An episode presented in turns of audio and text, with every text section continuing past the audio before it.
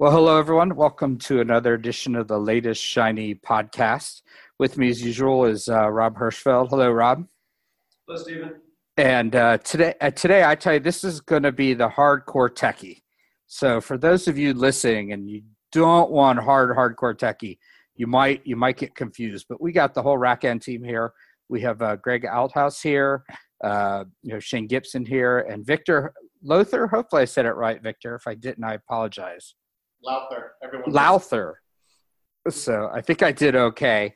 So um, you know we're gonna we're gonna focus a lot on the changes that have happened the last few months on uh, what's happened with the digital rebar project. And Rob, can you just give a quick two minute overview of digital rebar for listeners, and then we can start diving in.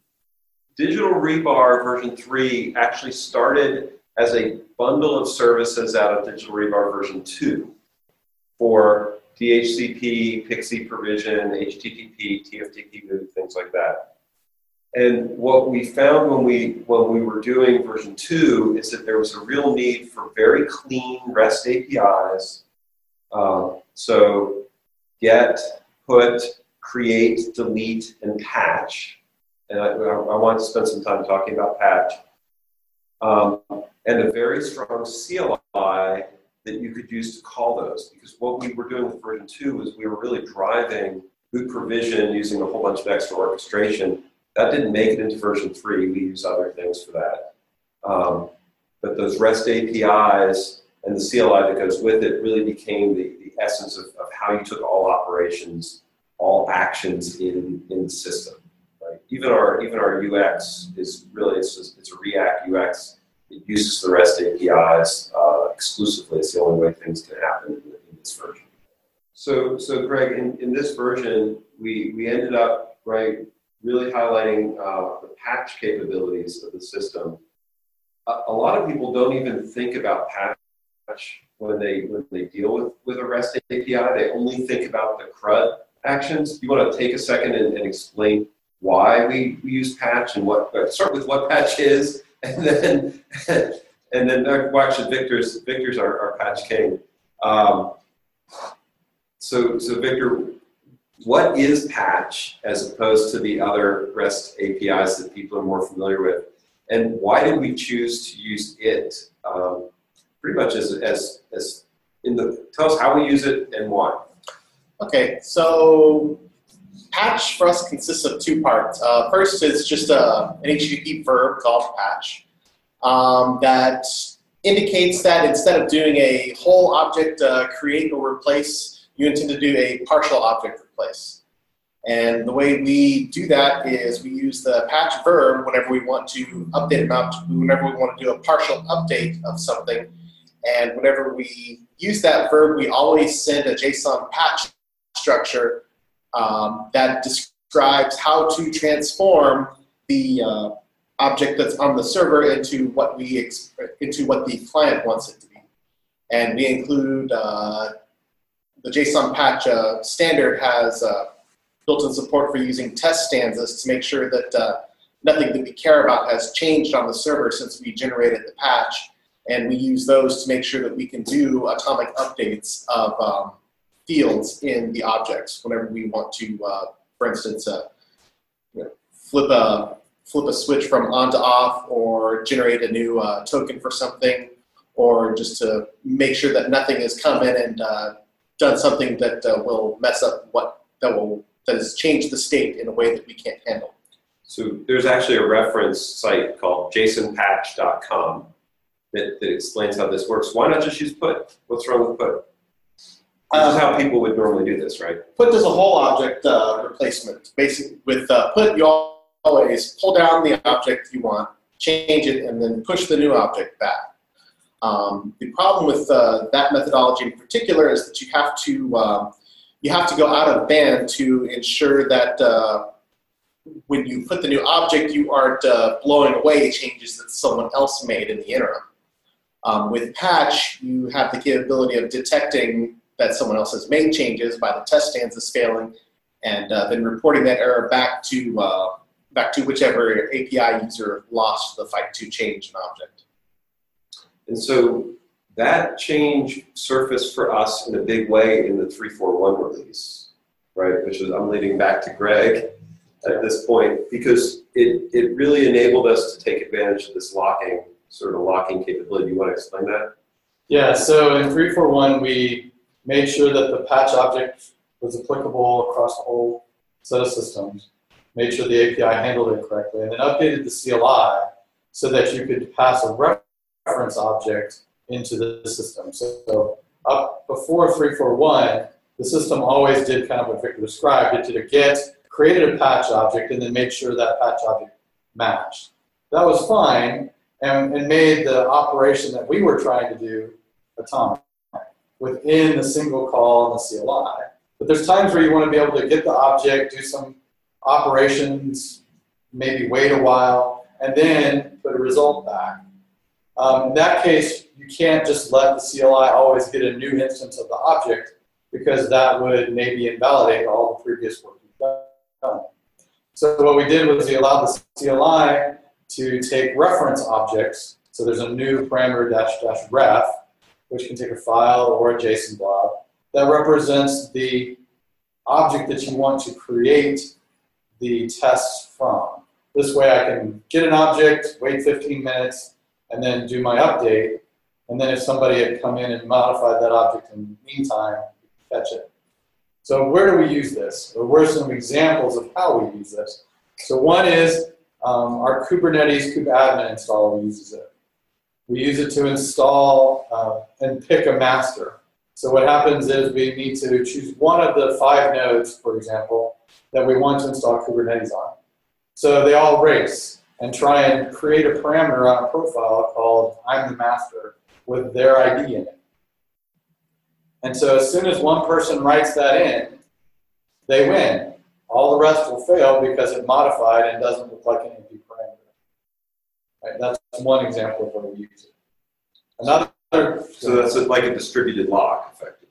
we use it effectively that way.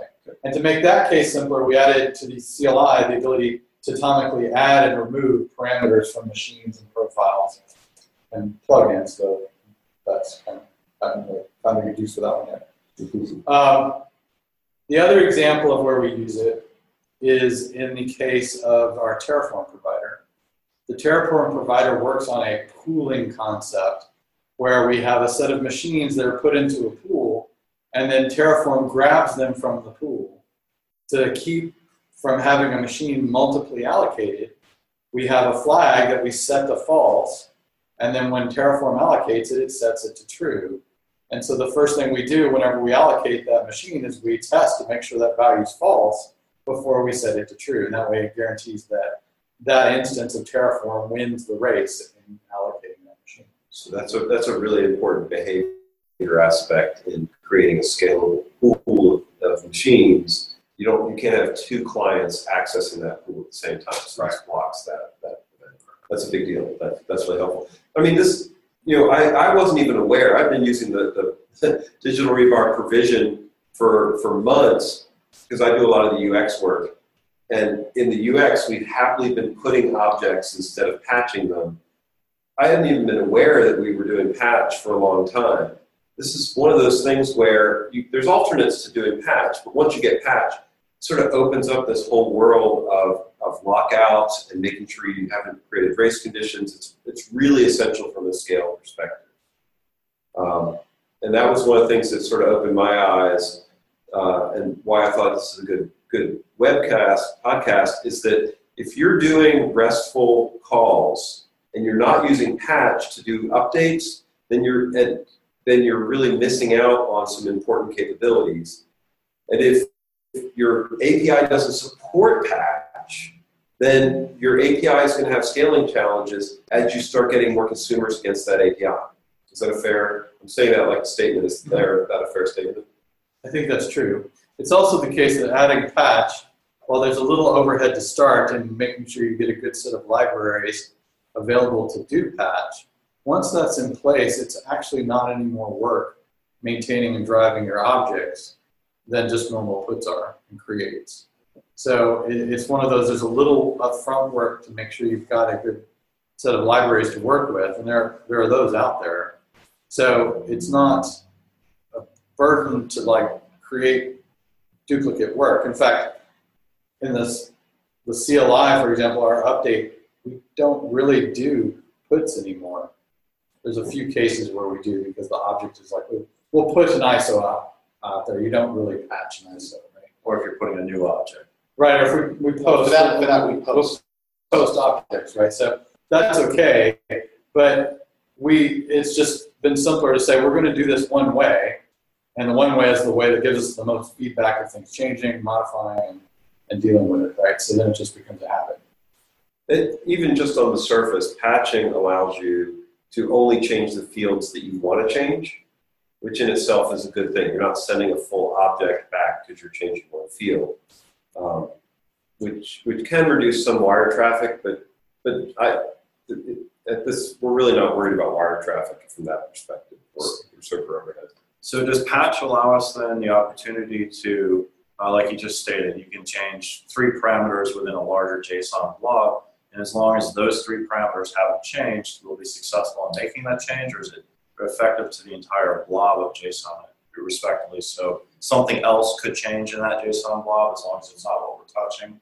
By default, whenever we, whenever uh, the patch library we use, um, whenever we generate a patch, we only generate test stanzas against things that we are changing. So if something else in an object changes that we aren't testing for, we deliberately will, you know, we're not going to fail in that case.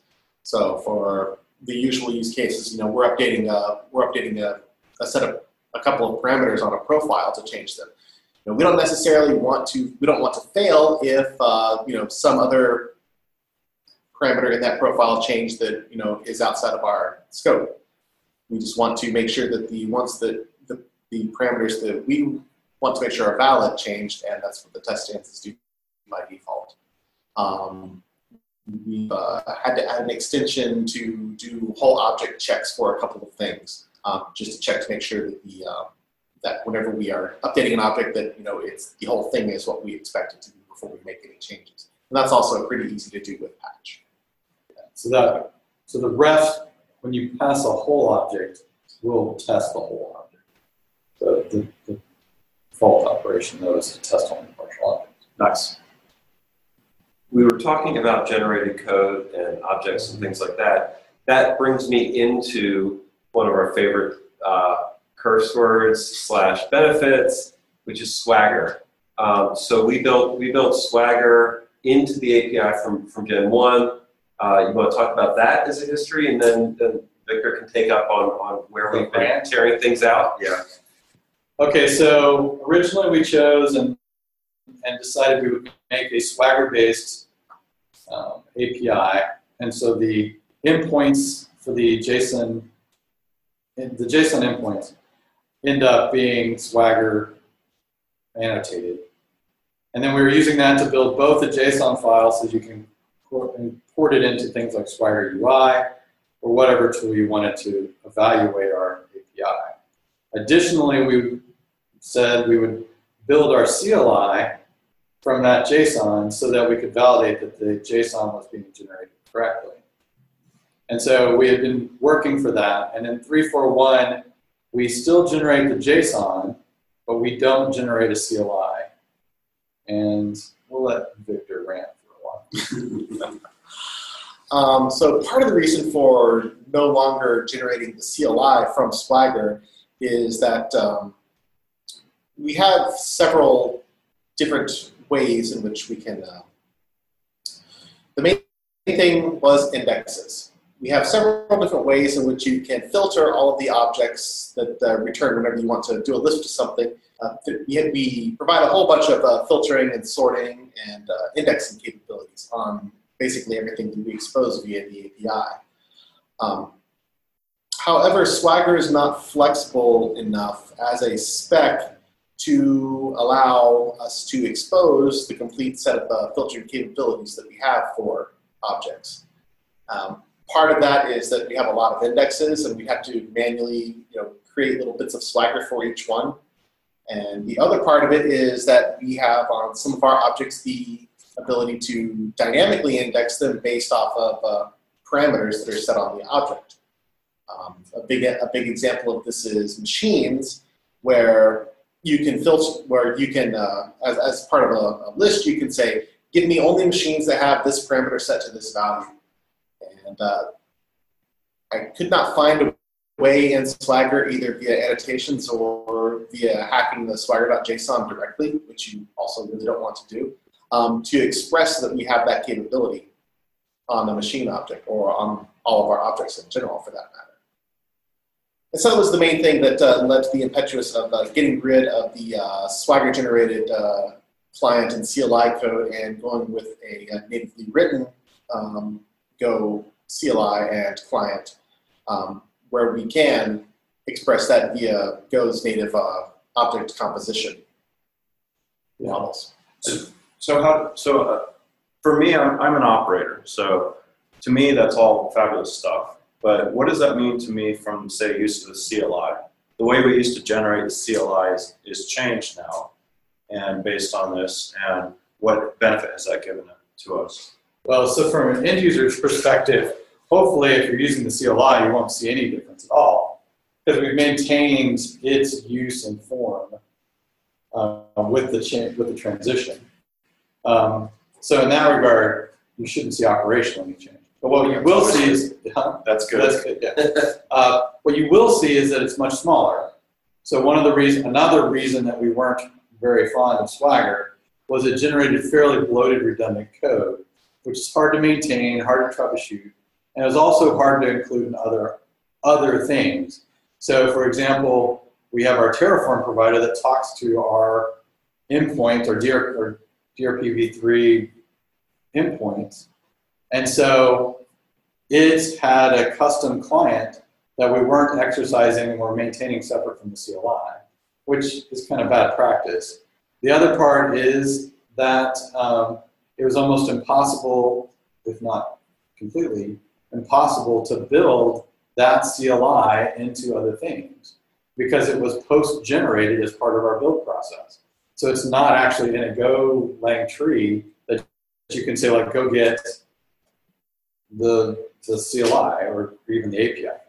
So there was also some, as we've been expanding our scope to like be included into other tools like a Terraform provider or other things, um, it was kind of hard to say, oh, well, you now have to go get Swagger, you now have to generate the client, you now have to generate the API, and include that into your binary too. Oh, by by the way, here's another 16 megas jump, right? And so that was that's another reason we kind of got rid of the whole Swagger generated client because now if you want to include the API part of digital rebar provision, it's just a go get and versus previously you'd have to go get it, you'd have to get Swagger, you'd have to build Swagger, you'd have to all sorts of stuff. We also have more exhaustive unit testing on the new API simply because we do we do basically full unit tests on the CLI, which and we have it set so that whenever we do that, you know that also catches that also catches everything in the API and all of the server side of point. So when you're using the native CLI, you're using something that we've tested end to end, just as part of our regular develop and deploy process. So, so there are two points that I think are important to make on top of this, for, for especially for a listener who's not that familiar with digital rebar. First is we've been talking about removing Swagger from the client, the generated client-side code. The server still generates Swagger. If you're using a non-Go client, you can use Swagger client generation to exercise the digital rebar APIs and save yourself the trouble of writing a custom client. That, that's all, all still intact. In our case, we're doing Go on the server, Go on the client. It didn't make sense to create an impedance mismatch between the objects that the server uses and the client uses. And my second, this is my second point, because digital rebar in its, in its progression has actually been adding a lot of capabilities to the client to extend server functions. So a lot of the workflow pieces that we've been adding, a lot of the 3334 um, sort of th- these uh, you know locking behaviors and um, monitoring behaviors and management behaviors that are being written in the workflows from the client side are much more integrated into digital rebar server than we actually had originally thought they would be from a design pattern. So at, at this point, the, the, there is much less space between the server and the client for a lot of these post-provisioning actions. And, and it's really become a more distributed application from that perspective. And, and, having a translation to Swagger and a translation back from Swagger into the same language, um, it's like you using Google Voice to write your, your emails. Um, there's, there's definitely errors that creep into the process that aren't, aren't, aren't needed in that match. So, you know, we've, we've talked about Patch, REST APIs, we've talked about Swagger, Swagger Client, which are all really key things, but they're all circling around this one other concept, which is integration. Uh, and we've been building a couple of integrations into other, other systems. Uh, part of our design philosophy for digital rebar is not to make digital rebar this you know, total vertical stack that covers everything, but to really focus on the bottom and then And surgical knife. surgical knife that solves a very specific problem and then integrates into other things. Shane, did you want to talk a little bit about some of the integrations we're working on and, and our philosophy there? Yeah, very much. Um, like I said, surgical knife, digital rebar provision is designed to get an operating system on your machines. I mean, at its bare, bare assess, essentials. Um, part of any production operations environment and infrastructure contains an entire stack of stuff to operate infrastructure at scale. Uh, we are one of the lowest layer pieces. Uh, it's sort of the foundational piece that uh, all infrastructure is built on. Uh, when you get past the you know physical cooling, data centers, power, etc. Uh, it's your operating system and your operating system configuration and environment that is the foundation for your application stacks that are running in an environment. And uh, in a production environment, there are a lot of places where you have tools that you need to operate to operate at scale. And some of those things are things like asset management databases, IP address management, configuration management services. You have things like DNS, NTP servers. There's, there's a host of tools and, and pieces and parts out there. And as Rob uh, just mentioned, um, integration is, is critical because we need to be able to extend and embrace other people's tools.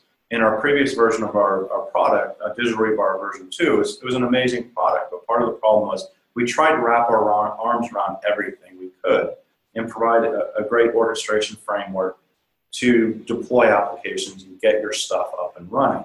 The problem is every operational environment has their own set of things and tools that they like. And operators are a grumpy bunch. They, uh, they, we, we were just talking about this in the office earlier, but they never like anything. They just hate things in different gradients. And you hope that you're at the bottom of the hate scale there. So, you know, operators are gr- grumpy. And so what we want to do. And if people listening to this, this is, we're self-describing here. If you think we're, we're, we're, we're throwing shade at, at operators, this is, the, this is a loving shade. Absolutely, absolutely. So, um, this is, you know, it's part of, part of being an IT professional sometimes is, is, is looking for ways to improve. You have to embrace the hate. Embrace the hate. the hate, yes. And so, so part of embracing that uh, environment uh, where there are many different tools and components that do things, we need to be open and we need to be able to easily integrate. And to that end, um, uh, the workflow necessary to get an operating system and the configuration bits to some level to hand off other tools means something different to every other operator and every other shop. So we need to be flexible, easy to work with, and easy to integrate with. And all of the conversation about API stuff um, previously from the team is, is critical to that because open APIs make the difference in your ability to integrate. And that is one of the standout pieces with digital rebar provision, I think, is our ability to integrate. And some examples of that um, during the workflow process of getting an operating system installed, there are a lot of things that, and decisions that you may need to make when you're operating at scale. You might drop a thousand uh, new nodes into an infrastructure. Some of those nodes are going to become one role. Some of those nodes are going to become another role. And it's important to be able to allocate nodes or machines to given roles, and that can arbitrarily change. It may change based on a hardware SKU configuration. It may change on a, a rack location. It may change on you know a, a zone within a data center environment based on its uh, um, HA availability uh, metrics uh, and capabilities with fire suppression systems and power boundaries. There are a lot of different ways to define uh, how a role of a machine comes about, and that's complex. And again, it's custom to every shop. So um, and, and also you need to be able to inventory that hardware. And so one of the integrations we looked at was being able to provide as part of our, discovery process when we first boot a machine, when it first becomes known to digital rebar, it may or may not become first known to an operator. Some cases, we are the first touch for a machine when PXE boot and the operating system process installation starts, and we need to inventory and discover that machine. And sometimes we need to integrate with an asset management or a configuration management service to be able to provide that physical machine information back to some other central infrastructure as code uh, component. And that, uh, in this case, we were looking at an integration with one of the configuration management database companies called Device42, and they operate on a fairly similar uh, com- uh, principle of open APIs and capabilities and they're like, hey, what you guys are doing is really cool. What we want to do is be able to have you guys first boot a machine. We, Im- we discover it, we take your inventory, we feed it into our asset management database, and then an operator of a Device 42 CMS or CMDB platform can now provide role information back to um, you to be able to do uh, operating system workflow implementation. And so open APIs, critical to that sort of capability. We have another uh, number of other integrations we're working on that we're really excited about. Um, Stackstorm is another very interesting one where they do uh, automation uh, orchestration general framework. Uh, they have some really interesting tools, and we're starting a, an engagement to integrate with them so DRP can be driven through events that are triggered in infrastructure to do lifecycle management provisioning, reprovisioning, or dynamic scaling of clusters, or even uh, scaling down clusters. A lot of European customers, power is very expensive. They want to scale clusters down and compact workloads, you know, during uh, high power uh, cost times, and we can provide that ability by being able to be an integrated tool into that component and that, that chain. Is that sort of, that's, no, those are exactly the type of things that it's important to realize, right? It's, we're not building APIs and CLI capabilities in the abstract. They're all driven based on real needs um, that we've been talking about today, right? Everything from distributed lock for provisioning a Kubernetes cluster automatically, or being able to make sure that we get resources from a pool, to being able to integrate with another system where we can handle events or provide events out of the system. So um, you know, APIs are, you know, there's no surprise to anybody nowadays. APIs are really important. Um, what what I was hoping for this podcast, I think we've accomplished, is to give people a real insight into the type of thinking that RackN puts into those APIs in ways that they can they can sort of take that thinking and use it as lessons learned into other projects. So, thank you all. This was really good, helpful so thanks, Rob. I would I would like to add to our listeners if you're interested to learn more about digital rebar get started, um, you can go to rebar.digital. Um, there is a Slack community channel. There's um, you can just jump right in and download, get the code, the install guides, and everything are there. Um, the other thing, Shane, if you can just let them know, I think the online meetups are really useful. So can we go ahead and let me let people know where to go to get that information? Yeah, absolutely. So uh, every other week we run a digital rebar online meetup that's focused pretty heavily around the open source implementation of digital rebar. And that meetup is hosted and, and managed through meetup.com. If you go to meetup.com slash digital rebar, you'll find us there. We'd love to have you join our community and participate. Uh, the more participation from our community members uh, that we get, the better we uh, product that we make. We've already seen a lot of really great feedback from our uh, open source community and in terms of providing both use cases, real world examples, and um, uh, help in, in defining uh, project role and scope, uh, some of our product features that has been really great feedback. So please join the community and join us every other week. We run uh, Tuesdays at 11 a.m. Pacific Standard Time. Um, we try to be as open to as many time zones as possible. Can't cover the whole globe at one time. We do record the podcast so you can catch up with us later on when you have a chance. Well, great, Shane. Thanks again. And uh, everyone, thanks for uh, joining on the podcast. And uh, we look forward to having you uh, participate in Digital Rebar in the near future. Thank you. Thanks, Stephen. Thank you. Thanks, Stephen.